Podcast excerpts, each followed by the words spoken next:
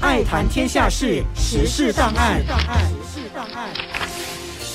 时事档案带你了解新闻事件背后你可能不知道的事。我是舒林。第十九届亚洲运动会或亚运会，今年九月二十三号到十月八号在中国杭州举行。亚运会是仅次于奥运会的世界第二大综合性运动会，参赛选手代表的国家和地区涵盖世界百分之六十的人口。我们就来看看这届亚运会的看点。主办方一直宣传，本届亚运会将是第一届的智能亚运，许多革新性的沉浸式体验和人工智能技术将投入使用。首先，亚运会的开幕仪式以数字技术打造绚丽画面，AR 增强现实与 AI 人工智能等技术的融入，更是让人耳目一新。其中，数码火炬手围绕会场的荧幕，最后与真实的主火炬手共同点燃主火炬塔，为本届亚运掀开序幕。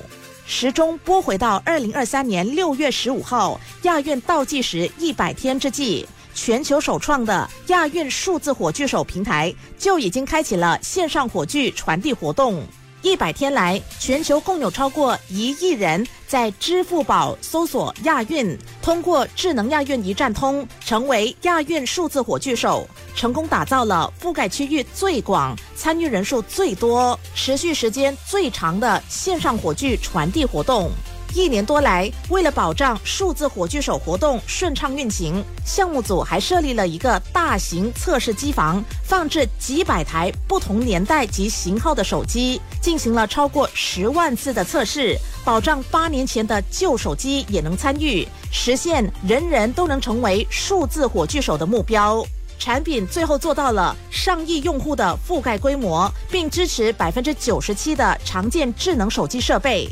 另外，人工智能技术在亚运会期间也深入到医疗支援和观众互动等各个方面。除了给观众代位的智能机器狗、自动驾驶巴士等等的体验之外，组委会也启动一个智能医疗急救保障系统，通过五 G、互联网、人工智能等技术，实现急救过程远程指导，与急救系统无缝对接，以便科学合理的调派急救资源。亚运会的杭州奥体中心体育场、黄龙体育中心等十多个场馆也都安装了智能大脑，以智能化技术感知场馆的人群密度、光线等等的因素，并自动调节冷气温度。此外，还号称运用百米级、分钟级的气象预报技术，提升赛事区域的气象精准预报能力。本届亚运会还以云计算取代传统数据中心，作为算力基础设施，从票务服务到赛事信息发布等等的数据处理，都百分百上到云端。这意味着亚运会不再需要临时搭建和拆卸机房。云上亚运还可以使无法接收卫星信号的国家或媒体都能通过云直播进行赛事直播。本届亚运会采用实体和数码的融合，彰显了时代的变化、科技的创新，为大型综合运动会添上不一样的色彩，甚至更令人期待。你说是吗？